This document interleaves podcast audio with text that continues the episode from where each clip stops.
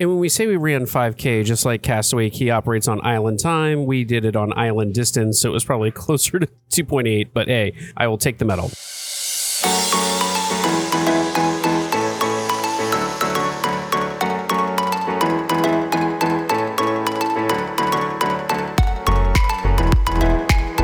Welcome back, everybody, to this week's episode of the D C L Duo Podcast, come to you live but recorded from of the amazing Disney Wish. We are sitting in the Bayou Lounge, and it is our second full day on board. Actually, it's our first full day on board. We embarked from Port Canaveral yesterday. We are sitting in the Bayou Lounge having a drink uh, with some friends who will be joining us soon. Uh, today was Nassau Day, and it was quite the adventure, but we will get there in a bit. Uh, Sam, let's rewind to embarkation, and what is normally a smooth drive from Walt Disney World to Port Canaveral was made very difficult due to a fatal accident on Highway five twenty-eight, which shut down all eastbound lanes of traffic and had us diverted off. So it took us quite a while to get from Walt Disney World to Port Canaveral, but we made it.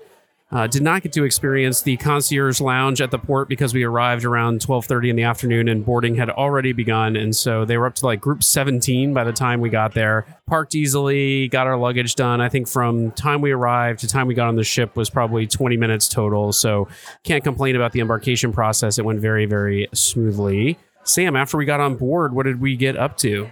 We headed very quickly to lunch at Marceline Market. We were specifically wanting to do the buffet lunch on this cruise because Brian and I had been jonesing for some chicken tikka masala, which we had heard from our friend Drew. Shout out to Drew and Haley that on embarkation day at the buffet, they have chicken tikka masala. Uh, it was quite crazy and quite packed in Marceline Market. It was really hard to even find a table, but we eventually did find a table to sit down. It was quite windy outside. We uh, initially actually tried to sit outside, but it was just too windy to be able to do it. So following lunch at Marceline Market, we headed to check out our stateroom. We, as Brian mentioned, we were staying concierge, and so we decided to head to our stateroom as we knew it would be ready on the early side of things. We were in stateroom eleven thousand, and our stateroom is an ocean view concierge stateroom, which basically means it's at the very, very front of the ship on deck eleven, and it faces basically the, the Rainforest Room. It is directly underneath the bridge. So that's sort of our view, our view from our room. There's no veranda. The room is quite large. We are really actually quite happy with the room. The only negative is, of course, you don't have a veranda. Yeah, the room is amazing. It has a forward-looking view that basically we have the same view as the captain does. I think the bridge is one deck above us. Us, literally. So we're sitting right under the bridge and the view is unparalleled. We have some videos up of our embarkation from Port Canaveral and our arrival into Nassau, which again, we'll talk about in a minute. So it's an amazing, amazing room. I think it has a king bed in it, which I didn't think they did for anything less than like a Roy level suite on the ship. Uh, really big, great room. We're really enjoying it and the view. Sam, what did we do after we checked out our room? We headed to check out the concierge lounge since, as Brian mentioned, we're this is our first time staying concierge on the Wish. We wanted to kind of see what the amenities were. We checked out both the lounge and the sun deck. Both are really nice, but I think we have some criticisms in general of the concierge experience on the Wish. It's definitely a different experience, but we'll talk about that later. But the lounge is quite beautiful. After spending a little bit of time just grabbing a soda in the lounge, we then headed to the kids club to try and register Nathan. Unfortunately, when Brian and Nathan were at the kids club,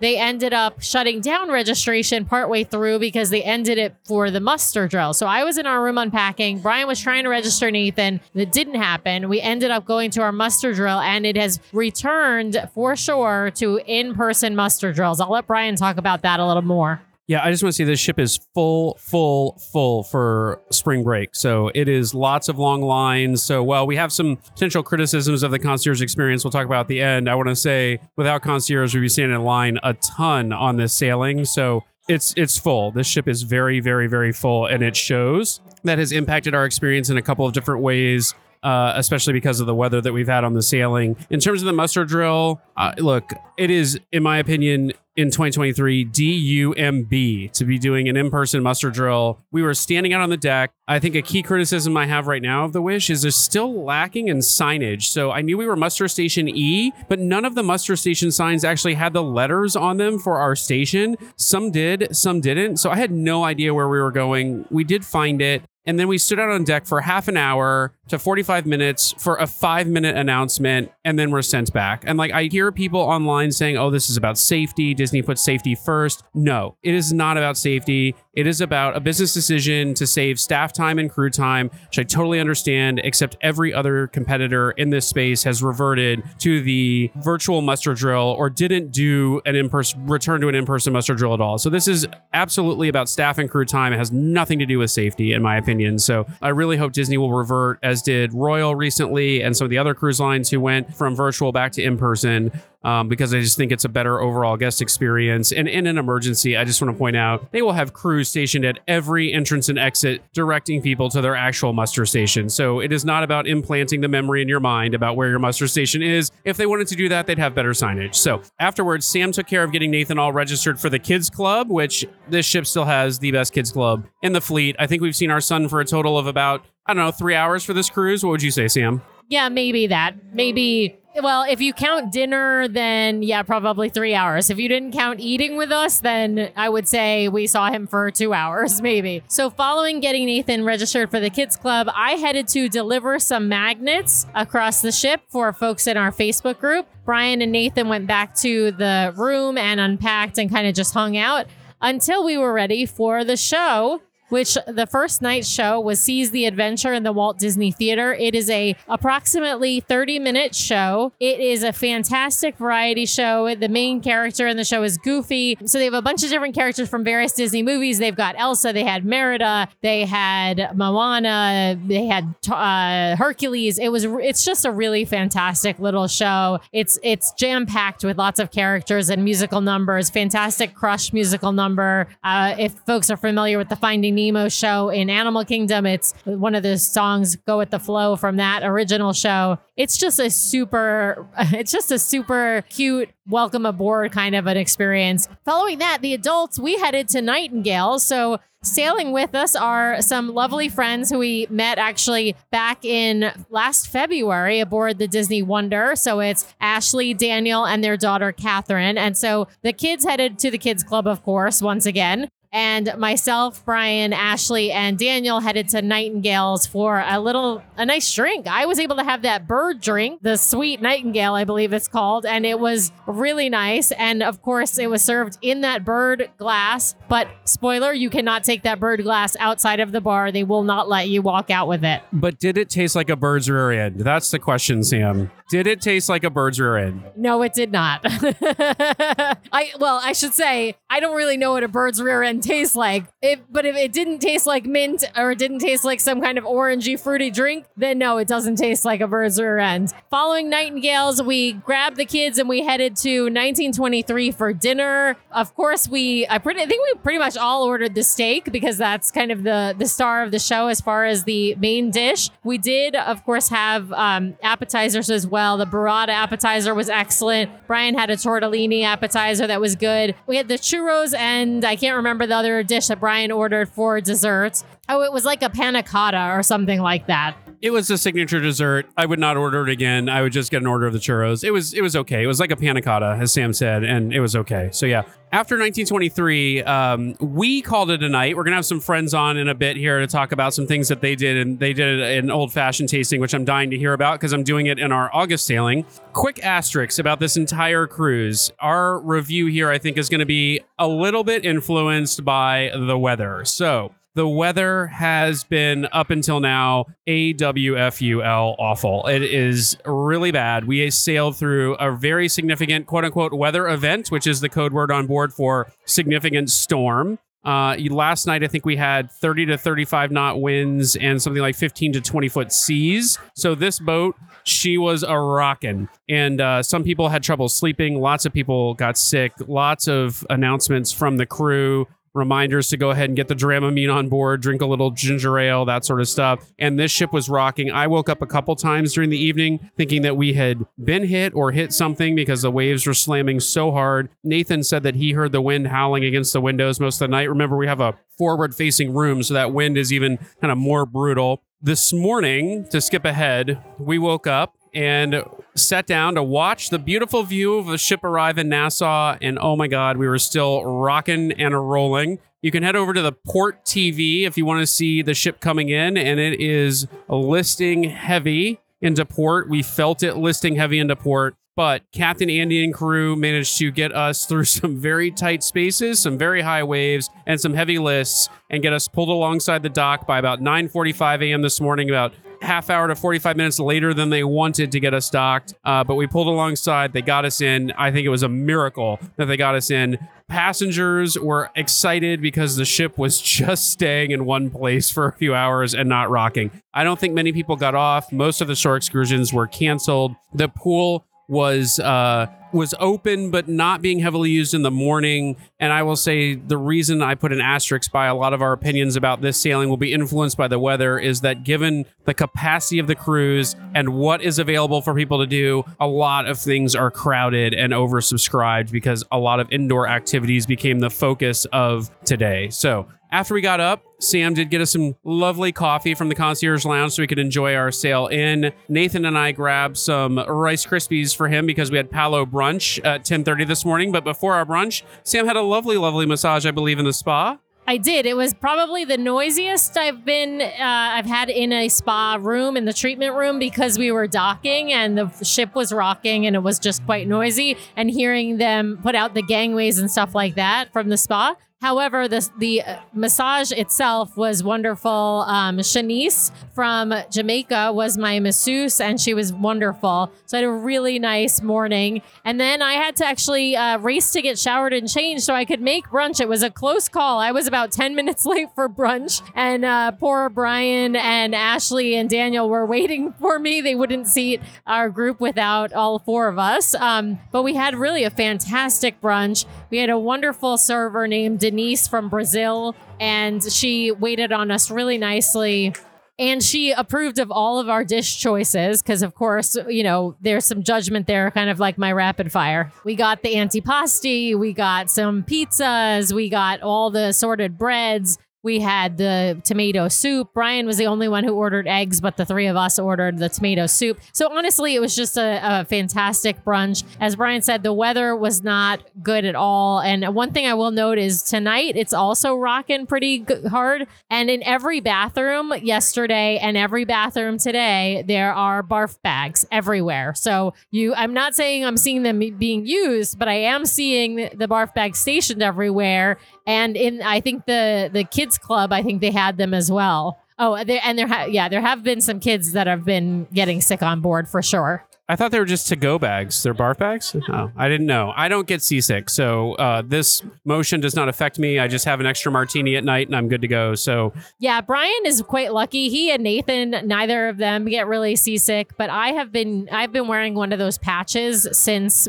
shortly after we left port yesterday. I've been fine because of that, but Ashley, who's sitting across from me right now, has been drinking ginger ale pretty much the entire cruise to keep to calm her stomach. So it, it's definitely a thing. This is not, this is no joke. We do tend to talk about the Caribbean and how mild it is, and it usually really is, but it is just not right now. So anyway, following brunch, we kind of hung out in the room for a little bit. Um, the kids wanted to just kind of chill and eat some lunch. And then uh, we did the Incredi-Course because the Incredi-Course was out today, which is a big blow-up obstacle course. There's like a slide. It's like a bouncy house, but it's an obstacle bouncy house, not a not just a regular bouncy house. So we all did the Incredi-Course. We did myself versus Nathan, Ashley versus Catherine. Then the kids wanted to go against their dads. So Brian versus Nathan and Catherine versus Daniel. And then, of course, Ashley and Daniel decided to go against against each other,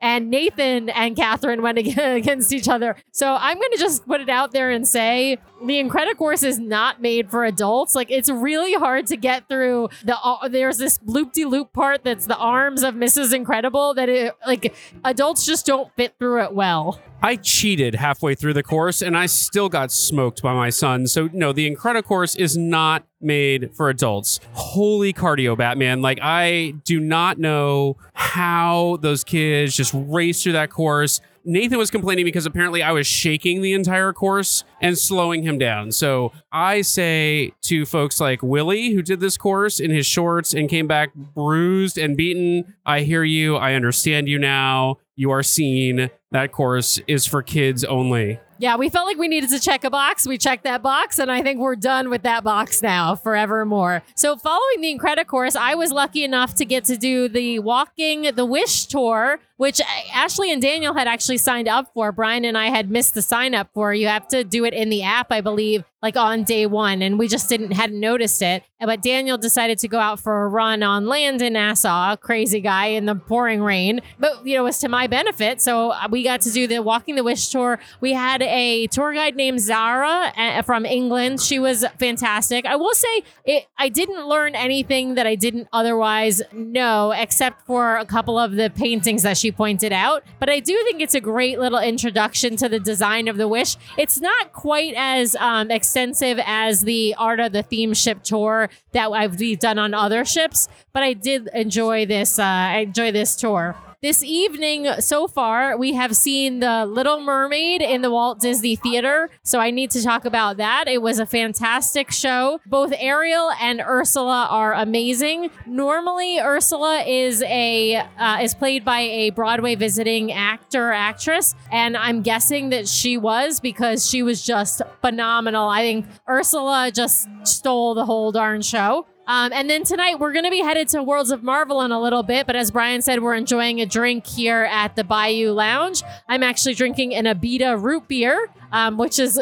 I, I love it. I mean, honestly, I know it's a non-alcoholic drink, but it's a fantastic root beer. Brian is drinking an old fashioned, and we are listening to Matt Grinke, who is the piano player, and he's playing all kinds of uh, heroes and villains themed music. So he played Poor Unfortunate Souls and a whole bunch of other stuff. It's super fun. And you may also be listening to Matt Grinke, because I have no idea the quality of this audio. I will have to check it when I get back to the room. I hope it's good. Uh, we are hoping to be able to dock at Castaway Cay tomorrow. So fingers crossed we get to dock. We do have a cabana tomorrow, and excited to experience our first legitimate cabana on Castaway Cay. We're no one's guest. No one else booked it for us. We booked it ourselves. So excited to experience that. Uh, oh, as Sam mentioned, I am having my second old fashioned of the cruise. I cannot stress enough that I think the best cocktail on board this ship is the old fashioned made at Hook's Barbery. So if you have a chance to go there, it is fantastic. When you roll by during the day, you won't see a bar, but at night there is a bar in there. It's amazing. I love it. Every night I go in, I just pick a bourbon and ask the bartender to build me an old fashioned around it. It's always delicious. So highly recommend it. So fingers crossed we dock at Castaway Cay tomorrow. For now, we're going to sign off. D C L Duo, we'll be back.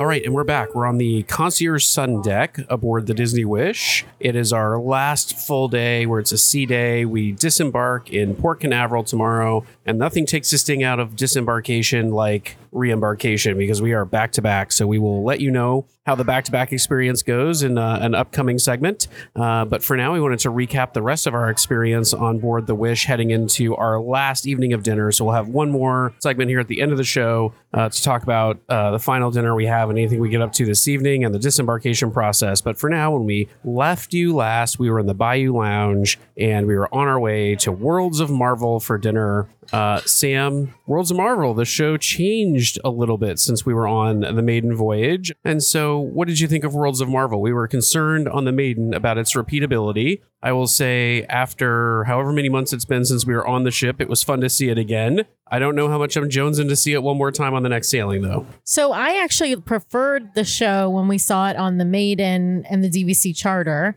Um, and I say that because they have they've changed some of the video segments of the show, and they added in a segment with Spider-Man. But then at the very end of the show, there were a couple of things that they used to do, like bring out mini, um, tiny little brownie muffin things uh, to basically tell you that they had shrunk your dessert. And they would bring out these like large size desserts, like a large Mickey bar, to make it look like they had also um, increased the size of a bunch of food as well.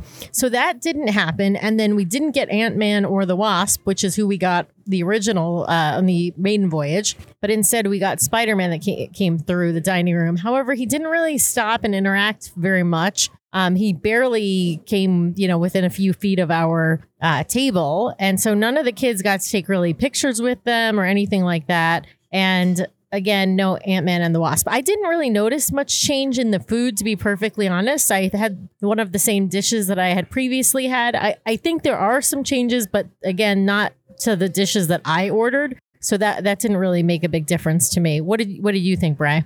Yeah, not a big difference. I mean, I had the angel hair pasta with like the scallops and I, it was good. I enjoyed the pasta. Actually, I would order it again if I'm in Worlds of Marvel. Other than that, I had an appetizer that was the steamed bao bun, which I thought that was also pretty good. I think it's a fun little dish to have on the menu. And I had the iceberg wedge salad, which I thought was also pretty good. I think the last time I was on, I might have tried the potato soup. I think I also tried last time the tenderloin, but I would prefer the pasta over the tenderloin, I think. I thought the chicken schnitzel was a net new on the Worlds of Marvel menu. I don't remember it being on the one on the Maiden, but I could be wrong about that. But I agree. I thought that the addition of the Spider-Man vignette into the show felt a little forced and awkward. And then Spider-Man was the only character who came out, despite the fact that the show focuses on Ant-Man and the Wasp most of the time. So I don't know why. Like, if they wanted to add Spider-Man, that's cool. And that's what we had thought. I had heard they were doing is that Ant-Man and the Wasp were still coming out. Like, everything stayed the same. They just added Spider-Man. But at our show, at least, it was only Spider-Man who came out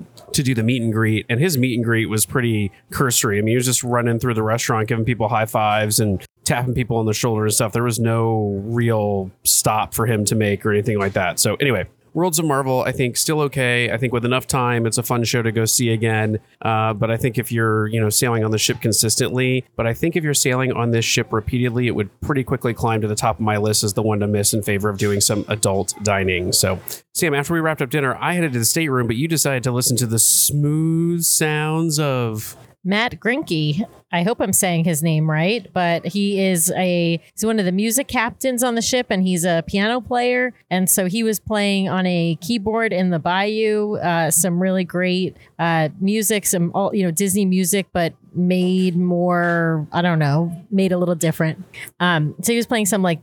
At one point, we heard him playing some princess theme music. Then we heard him playing some villain theme music later. But either way, he was really, really wonderful to listen to. Uh, the kids had gone to the kids club. And so when Nathan finished at the kids club, uh, our friends went to bed. Um, but I took Nathan to the Grand Hall to watch the Kiss Goodnight, which for those who don't know, there is this grand chandelier in the Great Hall, meaning at the center of the ship. Uh, that hangs over sort of deck three, four, and five. And so if you go down on deck three at either ten p.m., eleven p.m., or midnight, I believe we were there at eleven p.m., uh, you can watch essentially a light show that happens on every night with the chandelier. It is a different show on Pirate Night. We have not gone on Pirate Night, but it was really nice to watch and enjoy. And then we headed to bed.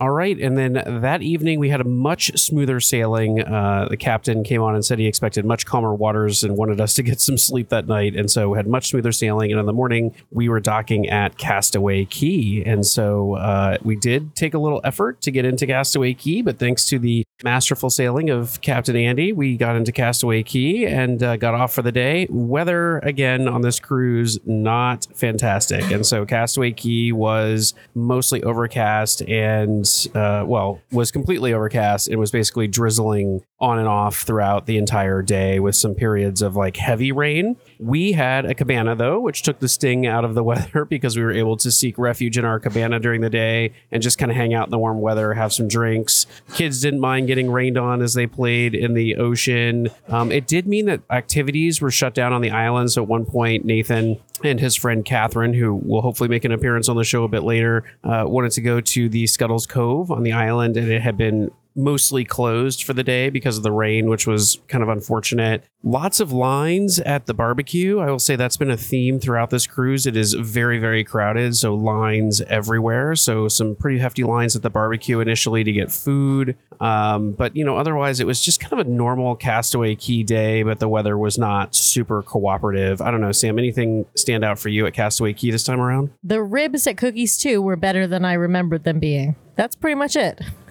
Except uh, one thing we did in addition to just lounging around Castaway, actually at the very beginning of the day, was we uh, ran the five K. We hadn't done that in quite a while, but Brian and I are both at the very beginning stages of training for the Disneyland Half Marathon in twenty twenty-four. And so we thought, you know what, we need to get in a training run. So we did interval walk run. Uh, and did the five K and got our medals. They were they did have the medals on the island at the where the bike rental uh, location is, and so we were able to get our rubber Castaway Cay five K medals. And when we say we ran five K, just like Castaway Cay operates on island time, we did it on island distance, so it was probably closer to two point eight, but hey, I will take the medal. So yeah, so after Castaway Cay Day, we, we left the island around two thirty, I believe, to get back on the ship, and boy, did we miss the heavy rain that came after, so got back on the ship at just the right time, and so we mostly just kind of hung out in our room uh, for most of the afternoon. We've not been doing a ton of activities on this, uh, on this sailing. I think Sam and I both needed kind of a vacation, and so we've not been running from place to place. So we sat in the room for a bit. Nathan ended up in the kids club, and Sam and I tried, with a huge asterisk, Uncharted Adventures. And oh man, was it filled with promise, yet so buggy. So Sam couldn't get the game to load at all on her phone. I managed to get it to load. Sam figured out she needed an app update, so she got her app update, but that took a while. So we just ended up playing on my phone only. Got it to work, got to the first station, and it was like a f- picture on the wall, and you were supposed to play a game where you were moving Peter Pan basically back and forth across the screen to collect as many stars as you could without hitting certain kinds of obstacles. And you did this by using your phone to tilt it sideways or forward and backwards to make him go slower, faster, or I think up, down, left, right, basically. My phone did not work at all. So I just had to stand there and watch Peter Pan fly into all the bad stuff and get to the end. And then that was it. And there was no opportunity, it seemed like, to replay it uh, or reset it or do anything like that. So we did try to go to the second station after that one uh, near Hook's Barbery, and it worked there. The game worked there, and it was really cool because it was interacting with some lighting in the ship. And so that was really fun, but kind of hit or miss for us. And after the second station, we just decided we were going to wait until the next sailing to try and do it together and see if we could get the game reset and try over some of this stuff. So um, I would say still very buggy for my tastes. Uh, and I hope that they fix that issue because it does seem like a fun game. So I hope there's more work being done to debug the game, so to speak. So after that, we uh, we we got cleaned up for dinner. We had a few drinks in the concierge lounge, or a drink in the concierge lounge, I should say. And then we headed to the Rose because we had dinner at Enchanté last night. And let me tell you, it was fabulous. So love drinks at the Rose. I had a monkey spritz, which is one of my favorite drinks at the Rose. It has some, I think it's monkey forty-seven gin in it. And I love a good gin cocktail. So had one of those. And then we were escorted into Enchanté and got to see the little Lumiere Easter egg in the hallway into Enchanté, and got some photos in front of the sort of chandelier centerpiece in Enchanté that's meant to look like champagne bubbles uh, rising up out of the, the floor, essentially. And then we were escorted to our table, which, Sam, there was a little pixie dust and magic going on last night, because where was our table? In the private room. Not only was it a private room, but it had a private balcony off the back of it. So we were in the Enchanté private dining room. It was a table for six, and there were only four of us. So it was uh, very nice and comfortable. We had fabulous servers. Sam, you remember the names of the servers last night? I know Dimitri was like the stand-up comic of the evening. Yes, Dimitri was our assistant server. Our main server was G- Guyan, I believe. Yeah, so it was a fabulous meal. We all opted for the collection, which is a one hundred ninety-five dollars per person menu with essentially nine courses from the chef, you know, give or take. We had a canapé course and a amuse-bouche course, then the nine courses of uh, the dinner, and then a couple of uh, bonus dessert courses uh, at the end. Yeah, petit fours and a cake, a celebratory cake for the couple we're sailing with, who were celebrating an anniversary on this cruise. And so we also got wine pairings, although we shared a wine pairing so that we were basically each drinking half of a glass of the pairing, uh, which was fabulous. But the food from beginning to end was amazing. It's hard for me to pick out a favorite dish, but we had lobster, we had a caviar dish, we had squab, we had a turbot dish. Uh, just so much great food came out of that kitchen. And at the end, who'd we get to meet, Sam? we got to meet the chef, uh, the executive chef, Fabrice. He is the executive chef for Enchanté. I believe he's also uh, the executive chef, or was it one of the executive chefs at Remy? And he was just fantastic. He stood around and chatted with us for, I don't know, maybe fifteen, twenty minutes. And uh, we did even talk to him about what was going to be happening on the treasure. And I'm going to give you a spoiler that you hopefully maybe heard it here first. But Enchanté will be replicated on the treasure. There will be some tweaks to kitchen design and whatnot for, you know, their efficiency. But Enchanté will be appearing on the Disney Treasure ship number six. But we had, yeah, we had a really nice dinner. I will say it was a little bit more adventurous than my taste, and I consider myself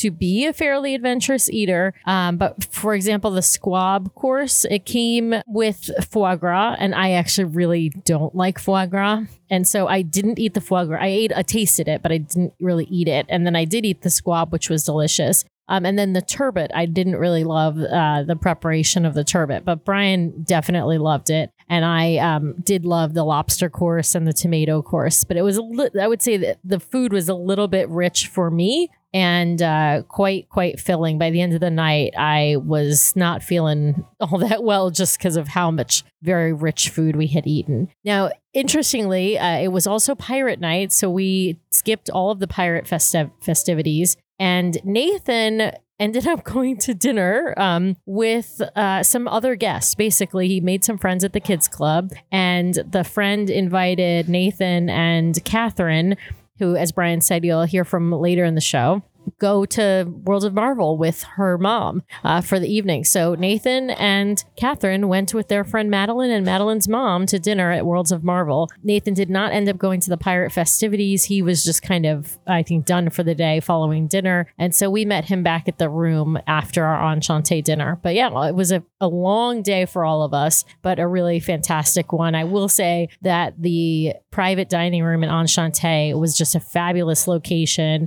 And the company was wonderful as well. Uh, we had dinner with, with Ashley and Daniel, who you'll hear from at the end of the show as well. And yeah, it was just a really nice experience.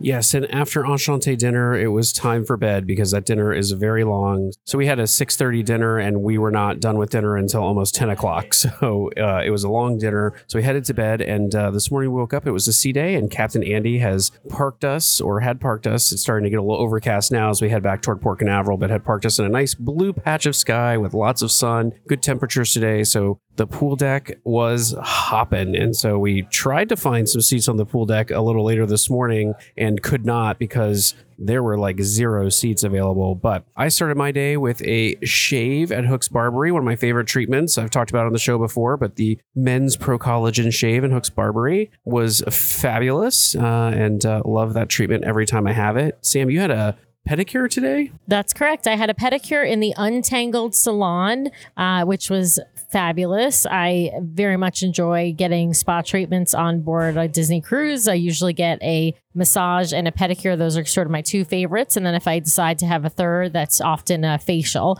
But yeah, it was a really nice treatment. After that, I grabbed Nathan to go get some breakfast in the um, concierge lounge. And then we headed actually to the pool deck to do the Aquamouse. Since this was the our first opportunity to get on the Aquamouse on this cruise, we only did it once. We did have the, um, I'm going to call it the Yeti scene rather than the Kraken scene. And yeah, it was, everything was working well, except none of the sprayers inside where the screens are. So for those who haven't been on the Aquamouse, the first part of the ride is essentially you're sitting on a conveyor belt and you're looking at some screens and there's a story being told in cartoon form. And during that, you usually get sprayed with little like water shooter things. And there were, that wasn't working. But other than that, it was actually a really fun ride. And then we decided to uh, basically spend some time on the concierge sun deck because the pool deck, as Brian said, was just so crowded. We could not find seats anywhere. Uh, we did later go down for lunch and found, you know, a table to sit at uh, so that we could eat some of Donald's Cantina for me and the Smokestack Barbecue for Brian. But we didn't really spend too much time on the main pool deck because it was just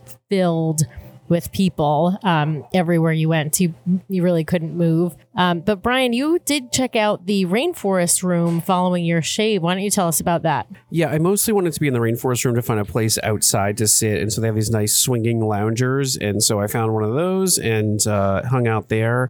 It did look like all the showers and warm loungers were operating and working again. I am going to be back in the Rainforest Room on the next sailing, so I can report back a little bit more on it. Uh, it was far, far, far, far less crowded than the pool deck. In fact, it was practically empty when I got there at ten thirty this morning. So proved to be a great spot to hang out and read a book for a bit and just relax and unwind. And, uh, you know, the only thing that's still puzzles me about that lounge, it's fantastic that the Rainforest Room has the outdoor space, but it was a little annoying, like people walking along the deck on the front of the ship and kind of looking down. It really kind of destroys the serenity a little bit. Um, not enough for me not to go back, but, but it is kind of still an odd uh, design choice to have that secluded area that you have to pay to get into, but anyone can kind of be looking down in it. So anyway, uh, also, I meant to go back earlier in the show and correct one thing I said. I think earlier in the show, I said our room sits right below the bridge. In fact, I learned today we sit right above it. So uh, our room is right above the bridge. I noticed that while I was sitting in the Rainforest Room, and so wanted to relay that. But yeah, I had a nice day in the Rainforest Room and loved my Mickey's Smokehouse barbecue lunch. Although, as we've heard from a few people, one thing that has changed is that the brisket is no longer beef brisket. It is now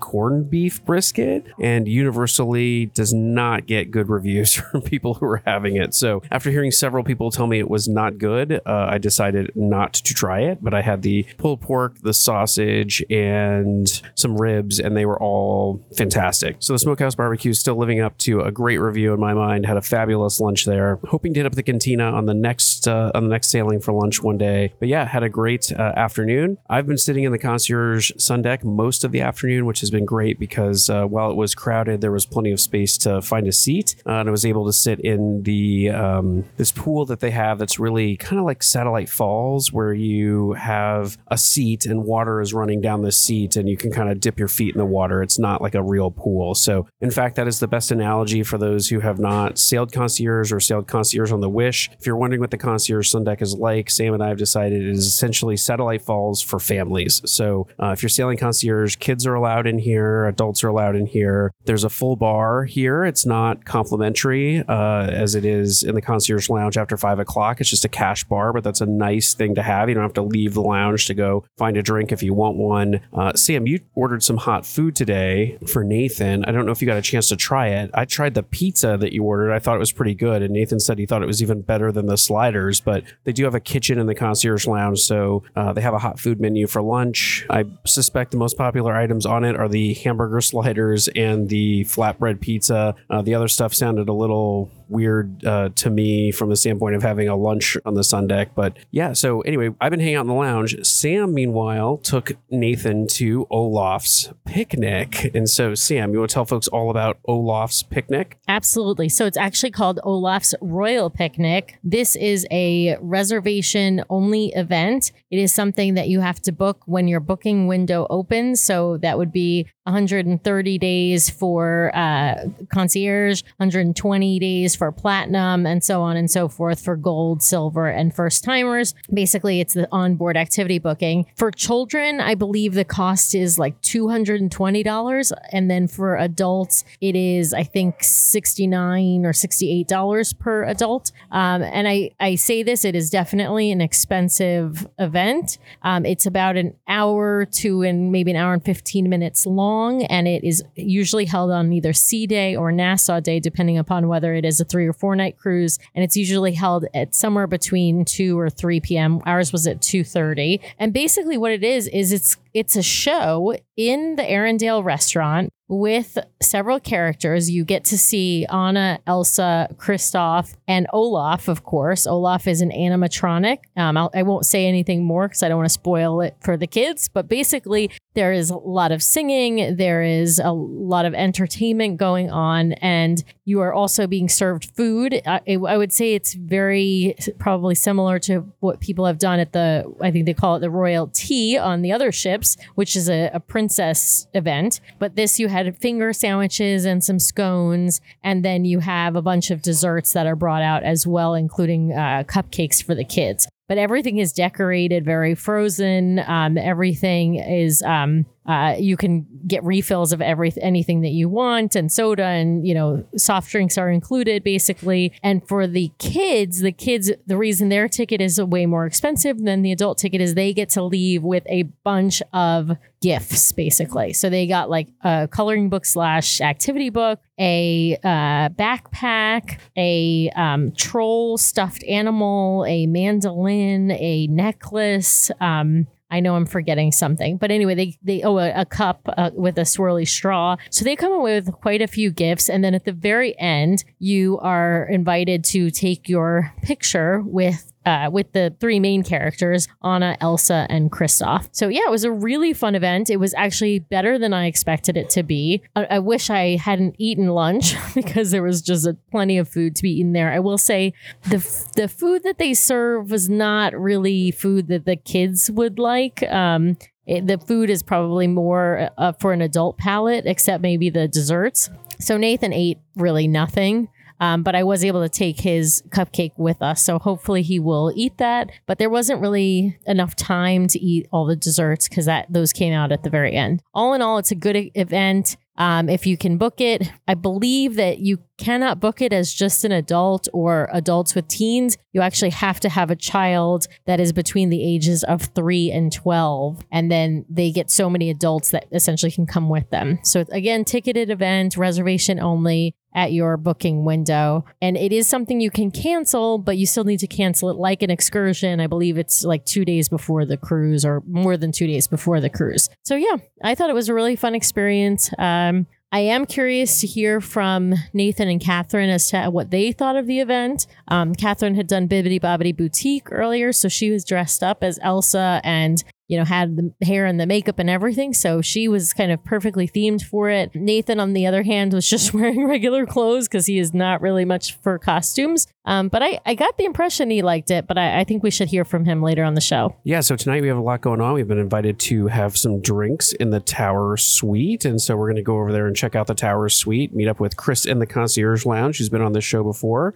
uh, and check out the Tower Suite uh, that he has so graciously invited us to come see. And then uh, after that, we're probably going to hit up uh, some place to grab a drink and uh, talk to the kids about their Olaf experience and get their thoughts on the cruise and hopefully get Ashley and Daniel's thoughts on the cruise we've been sailing with. And then, uh, yeah, after that, we've got Arendelle dinner tonight, which uh, I'm really curious to see how that show holds up and what the restaurant looks like, because we have noticed that on the maiden voyage, the restaurants felt really tight and crowded. And Sam thinks that maybe they have somehow corrected that issue. I don't know how, given the number of people on the ship currently, um, but it'll be interesting to see how we feel, because I, I think I felt the most cramped in Arendelle. So I'm really interested to see if the table spacing seems any different at all, and also see how that show goes. So we will report back. We're going to wrap it up there now. So uh, the D C L Duo will be back.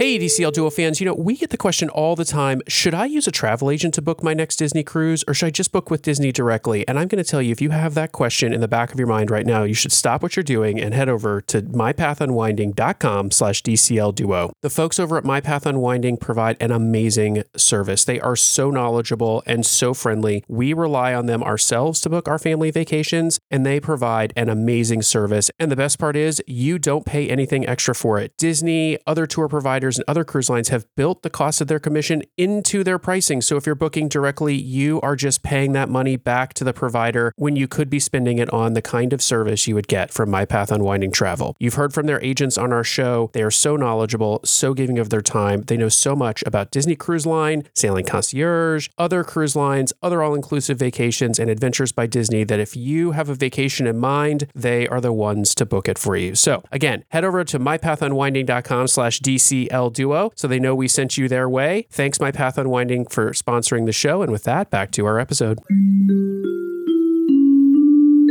All right, we're back. We're taking a little break in the action from our own trip report to get some thoughts from Daniel and Ashley, who've been sailing with us on this cruise, and we're super excited to hear from them. One thing they did on night one that I have not done yet, and I'm really interested to hear all about, is the old-fashioned tasting in Hook's Barbery. And so I'm going to pass the mic over to Daniel and let him tell you all about that tasting in Hook's Barbery. Oh, man, I'm supposed to remember all of the uh, different bourbons that we had. The the great thing about these tastings is that, that everything they do is unique there were no bourbons in the old-fashioned tasting, which uh, bourbon is the, you know, that's the default old-fashioned. We started with a Canadian whiskey chocolate uh, chocolate bourbon. Uh, chocolate whiskey is w- whiskey with chocolate flavors and, and Grand Marnier. So good. We then had an old-fashioned with rum in it, and that was not my favorite because a rum should be a fruity island drink, not a classic old-fashioned. But my favorite part of the tasting is that we also got little chocolates to pair with the old-fashioned. So, of course, the dessert won me over. Agreed. It was uh, it was a very unique experience. And they even went through what an old-fashioned was. And it was because originally old-fashions were uh, whiskey and sugars uh, without all of the extra bitters and, and aromatics and, and things that are added now. When bartenders were starting to add fruits and things, people would come in and say, I would like to get a, a whiskey sour, an old-fashioned whiskey uh, sour. And then what they meant was, I want it with just the basics. So I thought it was interesting that there were only six people. Hook's Barbery is very small, and the tasting is just for six people, and that is it. So it is a pretty difficult thing to get into. So just keep checking the app, uh, especially when you check in at the port to see if there are any openings. And I think they only offer it on night one because we are on cruises in August, and the one we got booked into is night one. I haven't seen it offered on other nights. Did you see it offered on other nights? Feel like I did see another, maybe it was just a straight whiskey tasting and not the old fashioned tasting. Uh, but there seem to be limited offerings for sure.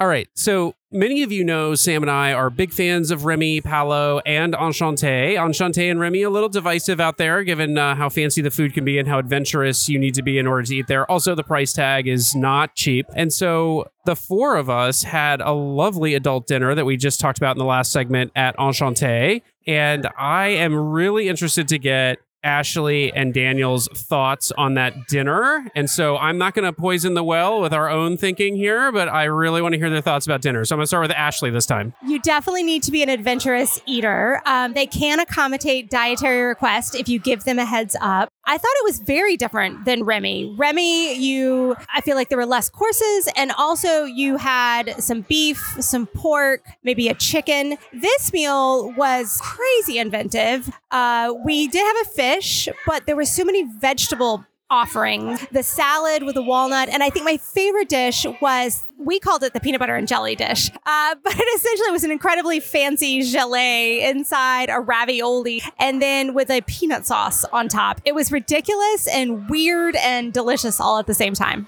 I have to say that the uh, the appetizer that we had at the beginning, the tomato, it was like a tomato pie, but it was it was made of tomato, and it was uh, there was miso, there was uh, there was tomato paste, there was tomato baked in layers, uh, there was a really refreshing tomato water to like to to wash it down with, and it was so creative and so well done, and uh, amazing the things they were able to do with just tomato. And we also really enjoyed the wine pairing. We split the wine pairing, and of course my favorite was the sauterne at the end, uh, and the extras desserts that just keep on coming. Uh, we ended up being so full that we put a few of them on a saucer and then had them with our breakfast coffee this morning.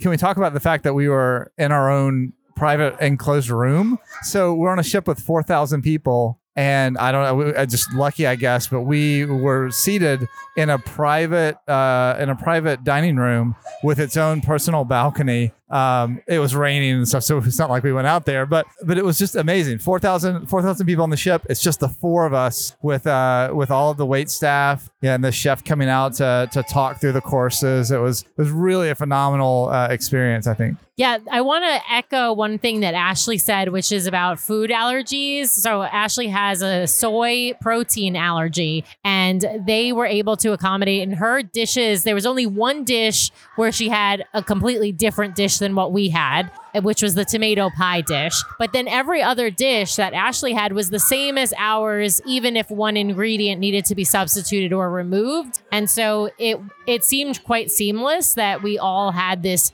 amazing nine course experience And as Ashley mentioned, I think if you give them the heads up, even if you didn't when you originally made your reservation, but if you give them the heads up a day in advance, or, or you know, or give or you know, give them a call when you get on ship to let them know, they can plan ahead and and make amazing things happen as as long as they know it in advance. I failed to mention up front that we are sitting in the Grand Hall, so the noise in the background you hear is uh, folks really giving their best belts uh, to some famous Disney songs in the Grand Hall. So uh, if you hear that noise, that's what that is. Uh, and I, I just want to round out our discussion of Enchanté here by saying, Willie, Rebecca, Tracy, Michael, I think we're going to have to request that private room on our cruise in August. So uh, we'll have to see if we can make that happen. Let me close out our chat here with Ashley and Daniel by asking them to provide one thing that they did that they really, really enjoyed and one favorite memory from the cruise. So I'll pa- start with Daniel. Of course, you'd start with me. Um, yeah,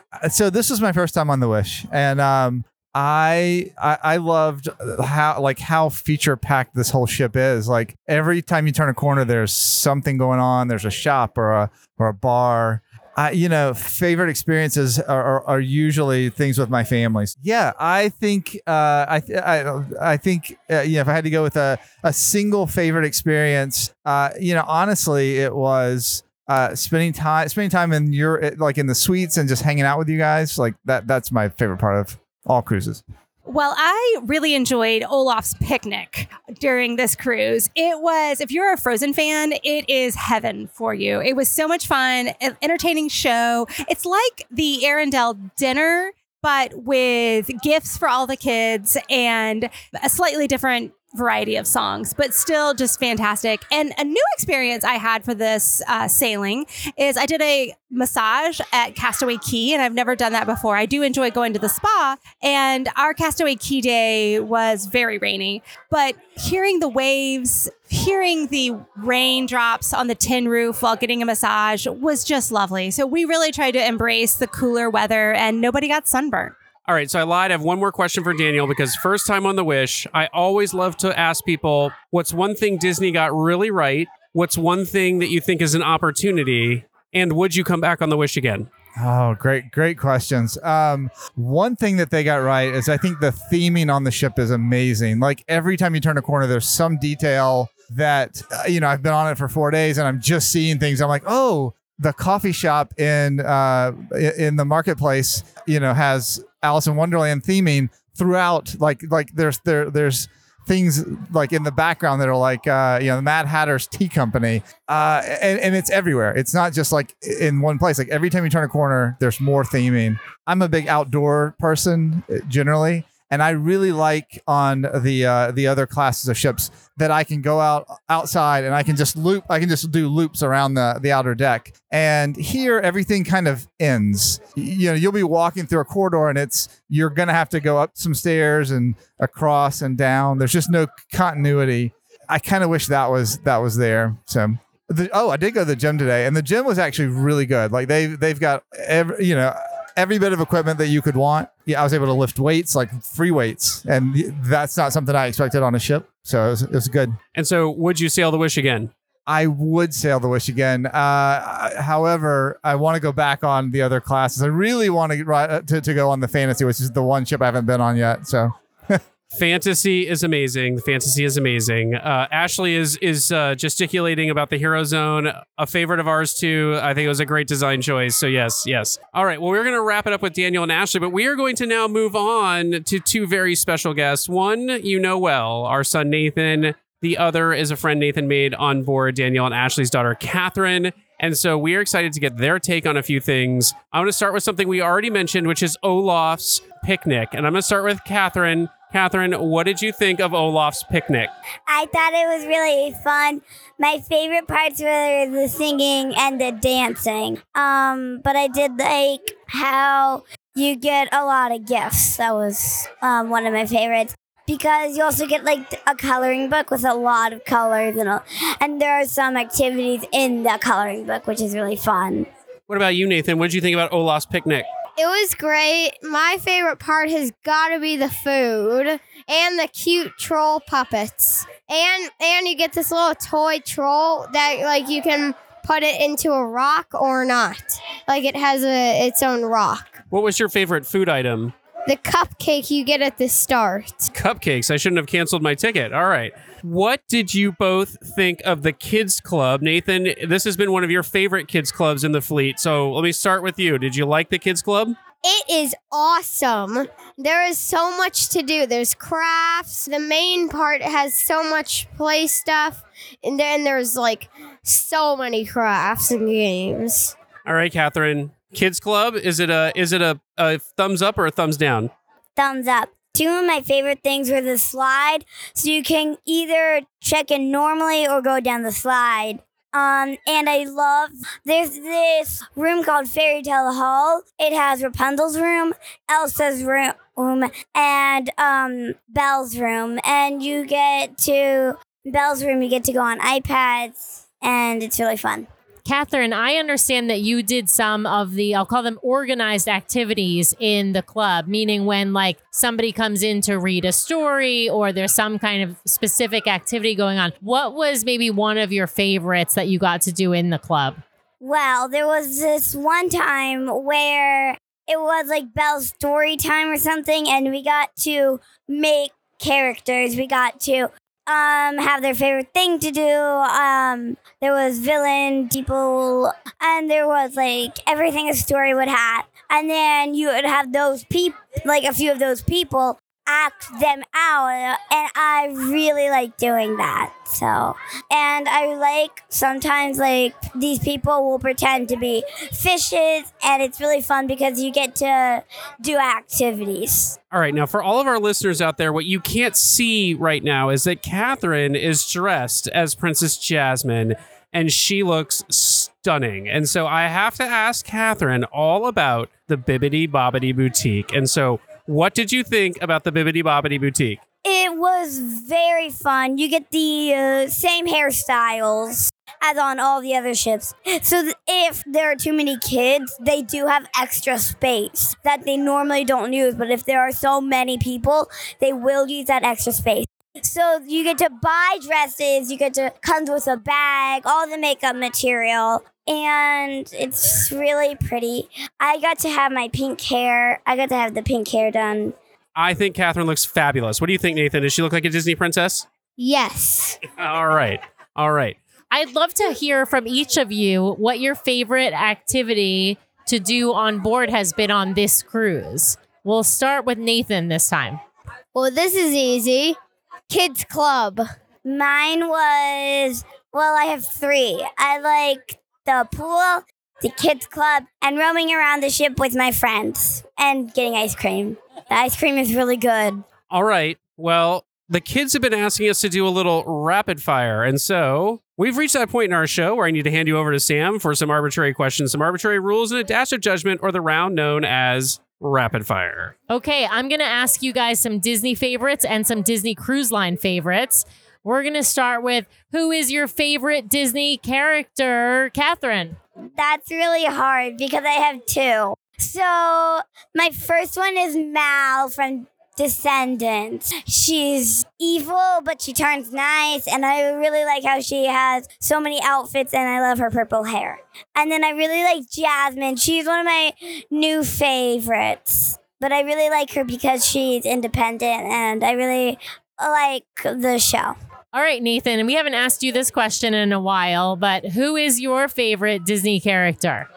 Pluto. Not Donald. There's a lot of fighting over who's better, Pluto or Donald, though. And the answer has not changed. Okay, what is your favorite Disney movie? Nathan, we're going to start with you on this one. Zootopia. My favorite is Frozen two. I love all the songs, and I really like Frozen two. So I think Catherine's pretty excited for dinner then tonight in Arendelle. Oh, yeah. We're going to be maybe, maybe we'll have to sing later. We'll sing together Into the Unknown, Into the Unknown, right? Okay, let's jump to Disney Cruise Line and ask you what your favorite rotational dining restaurant is. It doesn't even have to be on this ship, on any of the ships. So where's what's your favorite dining room to eat in, Catherine?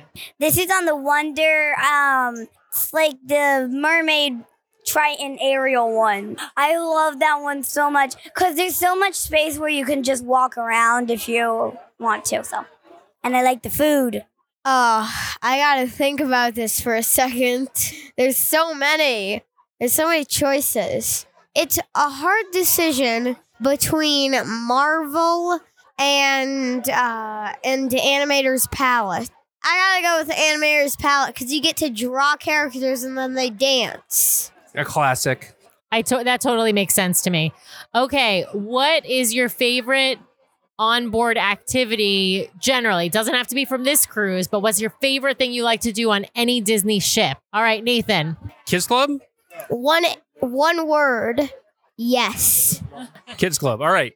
Catherine. I like the kids club in the pool the best because I really like the water slides at the pool, and I really like the kids club because they're all different from each other. So I'm gonna I'm gonna ask you a question about the water slide on the Wish. Is the Aquamouse a thumbs up or a thumbs down, Catherine? Definitely a thumbs up because you get to do cartoons, and it's basically like you're in the cartoon, like. It's really fun. And there's this part where you go over the ship. So if you're scared of the water, well, like the ocean water, maybe you shouldn't look down at the when it goes to the clear part. All right, Nathan, did you like the Aquamouse? Thumbs up. Uh, I have another thing to say. Probably my favorite water slide out of all the water slides, not the Aquamouse or Aqueduct, not those, because those aren't really water slides. They're more of like they're more of like rides with water. So I would have to say, out of all the water slides on the but on the Disney cruises, my favorite has got to be the Slidosaurus Rex. Okay, now for my last question, what is your favorite Disney Cruise Line ship and why? All right, Catherine. The Wonder. I've been on it like three times. I really, really, really like it a lot. Well, I really like it because I really, I don't know, I just really like it. Because I've been on it three times. It's basically the only ship I know besides how good I know the Wish. All right, next que- same question to Nathan. It's a giant battle between the Wish and the Wonder. Because the Wonder, I know the entire layout. I've been on it so many times. But the Wish ha- has so much cooler stuff. But the Wonder, I know better. So I would have to say both the Wonder and the Wish. Says the kid with the platinum lanyard at age nine. So wait, before we wrap up Rapid Fire, I have one more question because we've started our Spotify playlist where we are cata- cataloging our guests' favorite Disney songs. So, Catherine, what is your favorite Disney song? It's from Descendants three, Evil Queen. It's where this girl named Audrey, daughter of Sleeping Beauty, turns evil. And it's really good because she gets into a different outfit. And I really like the song. Oh, oh, this is a hard one. Surface Pressure from Encanto. So there you go. There you have it. That concludes the round we know as Rapid Fire. Uh, it's been great talking with Nathan and Catherine and Ashley and Daniel as well. So fun to sail with them, and hope we get to sail with them in the future. And uh, with that, we will head into probably what is our final segment of the show on disembarkation and our dinner this evening. So we will be back.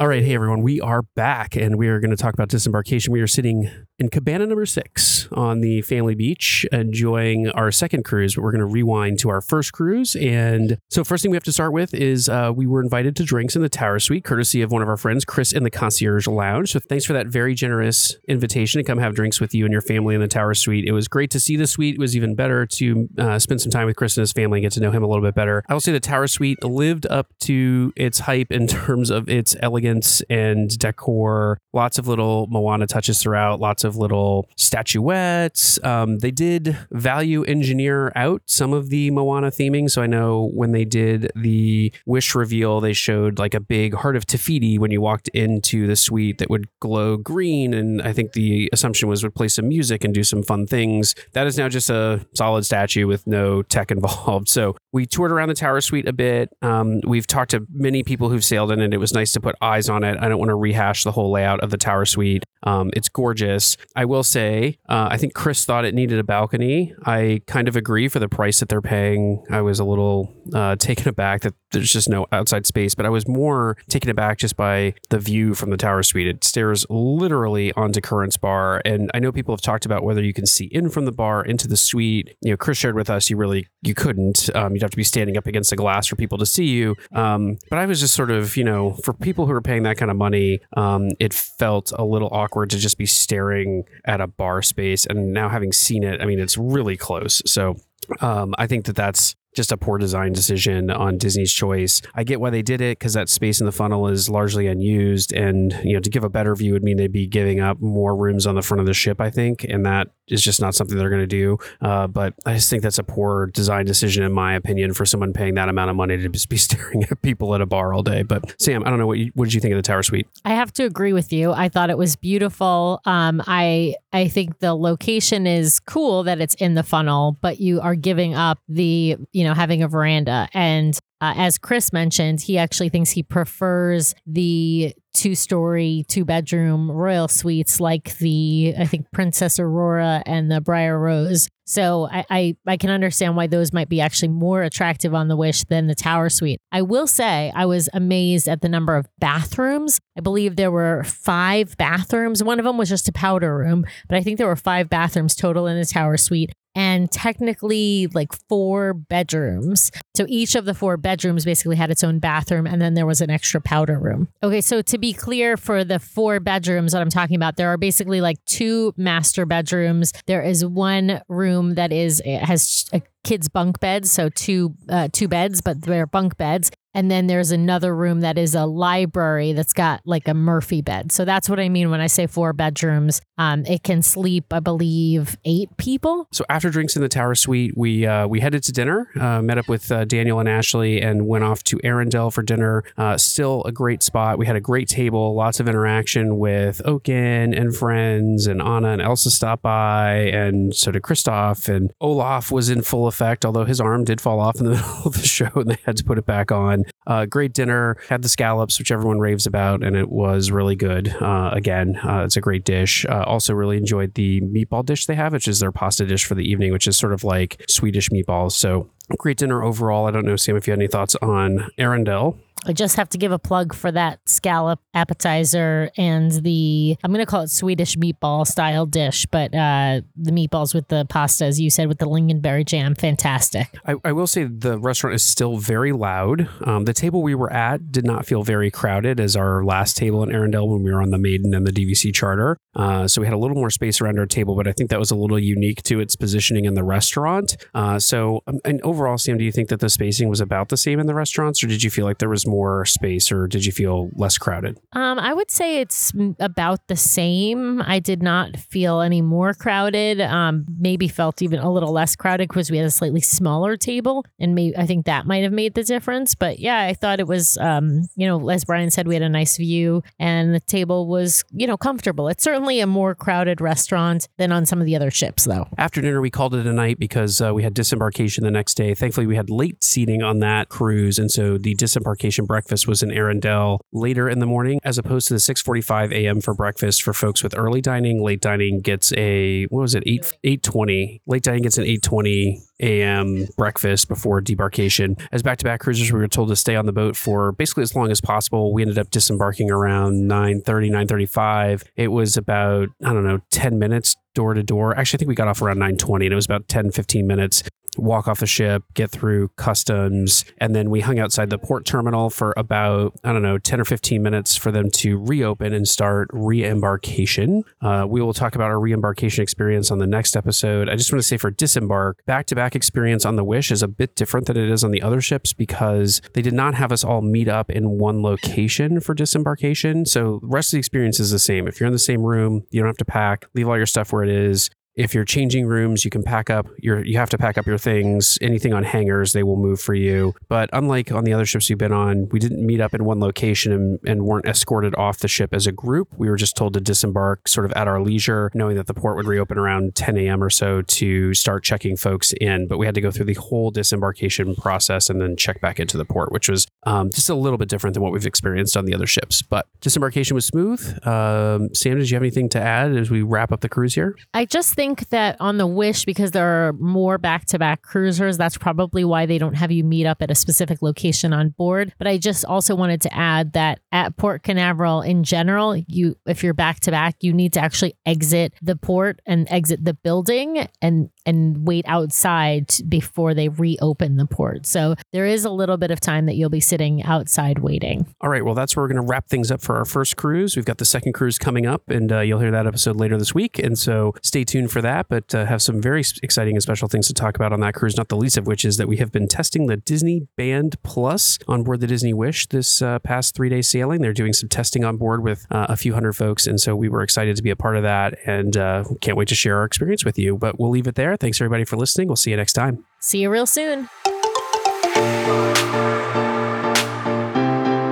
Well, a big thank you to all of you out there for listening this week. We really, really appreciate it. Please be sure to subscribe to the podcast so you can keep getting great content from the D C L Duo each week. We'd also love it if you'd head over to Apple Podcasts and leave us a five-star review. If you hit those five stars, that's great. If you leave us a written review along with a five-star review, we will be sure to read it on the air at the end of one of our main episodes. If you're hovering over anything less than five stars, we really want you to reach out to us so we can take your feedback. Best way to do that, head to D C L duo dot com to find Find all the ways to connect with us. It links to our podcast, our vlog, our blog, has all the ways you can connect with us on social media, has our Etsy store where you can find our fun beach bags and magnets that we designed as enthusiasts of each of the Disney Cruise Line ships, has a link off to our Patreon if you'd like to help support the show. We really, truly appreciate each and every one of our Patreons for helping to support the show each and every month. Has a link off to our show sponsor, My Path Unwinding, where you can get more information about booking a fabulous vacation, which also really helps to support our show.